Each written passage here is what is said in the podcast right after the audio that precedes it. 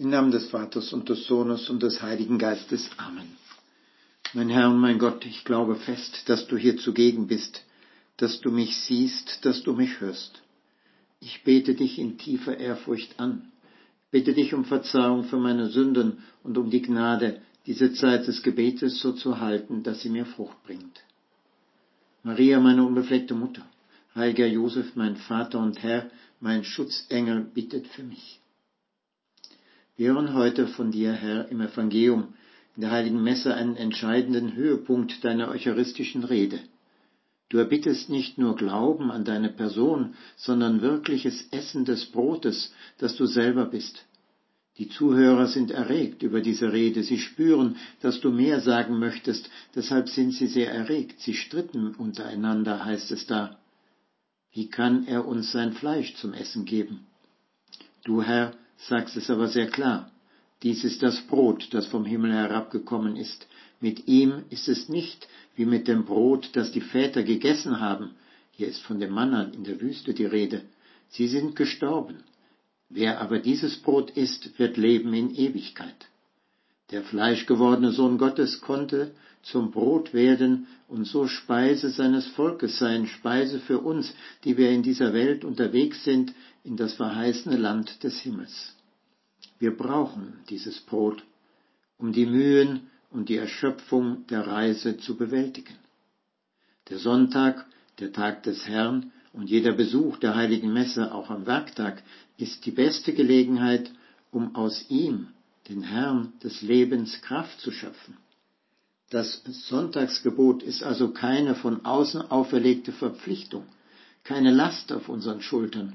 Im Gegenteil, an der sonntäglichen Messfeier teilzunehmen, sich vom eucharistischen Brot zu nähren, die Gemeinschaft der Brüder und Schwestern in Christus zu erfahren, ist für den Christen ein Bedürfnis, eine Freude. So kann der Herr, so kann der Christ die nötige Kraft finden für den Weg den wir jede Woche oder jeden Tag zurücklegen müssen. Es ist übrigens kein willkürlicher Weg. Der Weg, den Gott uns in seinem Wort weist, führt in die Richtung, so sagt es einmal Papst Benedikt, die in das Wesen des Menschen selbst eingeschrieben ist. Das Wort Gottes und die Vernunft gehören zusammen. Dem Wort Gottes folgen, mit Christus gegen Gehen bedeutet für den Menschen, sich selbst zu verwirklichen. Ihn verlieren heißt sich selbst verlieren.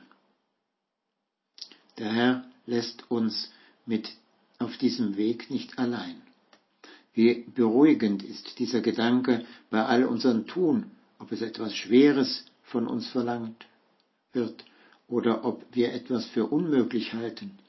Du Herr bist bei uns Du möchtest unser Schicksal mit uns teilen und du gehst dabei so weit, dass du uns in dich aufnimmst.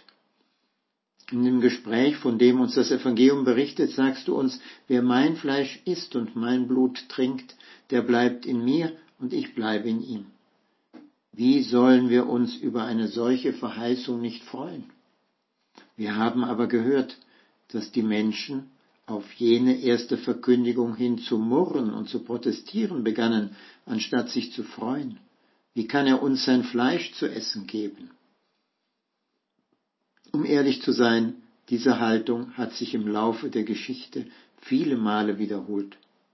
Man könnte im Grunde genommen vermuten, die Menschen wollen gar nicht so nahe Gott sehen, so verfügbar haben, Sie wollen nicht, dass er so an ihren Angelegenheiten teilnimmt.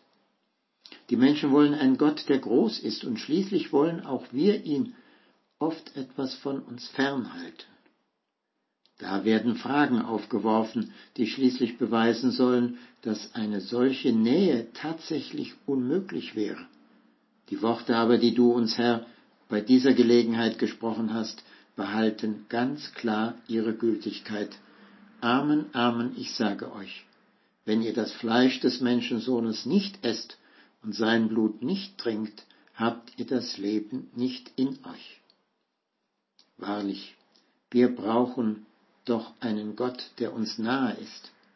Angesichts des mürrischen Protestes hättest du ja sagen können, Freunde, macht euch keine Sorgen. Ich habe von Fleisch gesprochen, aber es handelt sich nur um ein Symbol. Was ich, was ich möchte, ist nur eine tiefe gefühlsmäßige Verbundenheit. Aber nein, Jesus hat nicht derartige milde Worte verwendet. Er hat an seinen Aussagen, an ihrem ganzen Realismus festgehalten, selbst auf die Gefahr hin, dass sich viele seiner Jünger zurückziehen würden.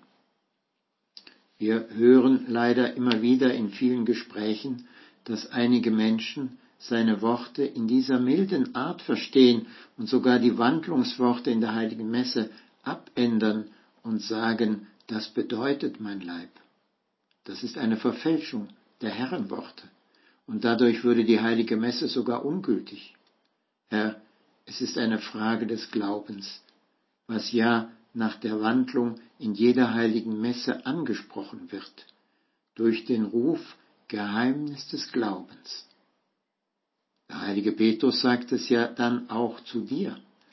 Herr, zu wem sollen wir gehen? Du hast Worte des ewigen Lebens. Die Apostel hören deine Worte und erkennen immer mehr, wie du ihnen deine Liebe zeigst wie du dich für uns hier in der heiligen Eucharistie hingegeben hast. Auf dem Weltjugendtag in Köln sprach Papst Benedikt so eindringliche Worte über die heilige Eucharistie. In jeder heiligen Messe führt uns die Begegnung mit dem Wort Gottes zur Teilnahme am Geheimnis von Kreuz und Auferstehung Christi und so zum eucharistischen Mahl zur Vereinigung mit Christus hin. Auf dem Altar ist der gegenwärtig, den die Sterndeuter im Stroh liegen sahen, Christus, das lebendige Brot, das vom Himmel herabgekommen ist, um der Welt das Leben zu geben. Das wahre Lamm, das sein Leben hingibt für das Heil der Menschheit.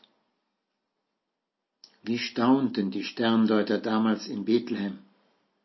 Mit welchem Staunen wenden du und ich uns täglich dir, Herr, zu, der du im Tabernakel der Barmherzigkeit, im Altarsakrament gegenwärtig bist. Das Glück, das wir suchen, worauf wir ein Anrecht haben, hat einen Namen, ein Gesicht. Es ist Jesus von Nazareth verborgen in der heiligen Eucharistie. Er allein schenkt der Menschheit Leben in Fülle. Sagen wir unser Ja zu dem Gott, der sich uns schenken will. Und die Worte von Papst Benedikt helfen uns ja immer. Wer Christus in sein Leben eintreten lässt, verliert nichts, gar nichts, absolut nichts von dem, was das Leben frei, schön und groß macht. Nein, nur in der Freundschaft mit Christus öffnen sich die Türen des Lebens weit. Nur in dieser Freundschaft erfahren wir, was schön ist und was frei macht. Seid völlig überzeugt davon. Christus nimmt nichts weg von dem, was ihr an Schönem und Großem in euch habt sondern zur Ehre Gottes. Zum Glück der Menschen und zum Heil der Welt führt er alles zur Vollendung. Es geht darum, in unserem täglichen Leben von Christus her zu denken und zu leben, denn dann gehen uns die Augen auf und wir leben nicht mehr für uns selber, sondern dann sehen wir, wo und wie wir gebraucht werden. Der heilige Josef Maria riet bei jedem Empfang der heiligen Eucharistie zu beten, ich glaube, dass du es bist. Ich glaube, dass du wirklich in den sakramentalen Gestalten verborgen bist.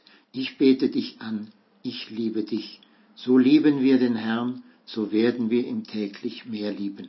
Wenden wir uns an die Gottesmutter mit der Bitte, dass jede Begegnung mit dir, Herr, in der heiligen Eucharistie immer zu einem Wachstum meiner Liebe zu dir, Herr, wird.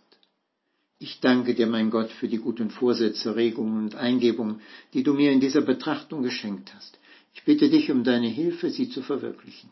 Maria, meine unbefleckte Mutter, heiliger Josef, mein Vater und Herr, mein Schutzengel, bittet für mich.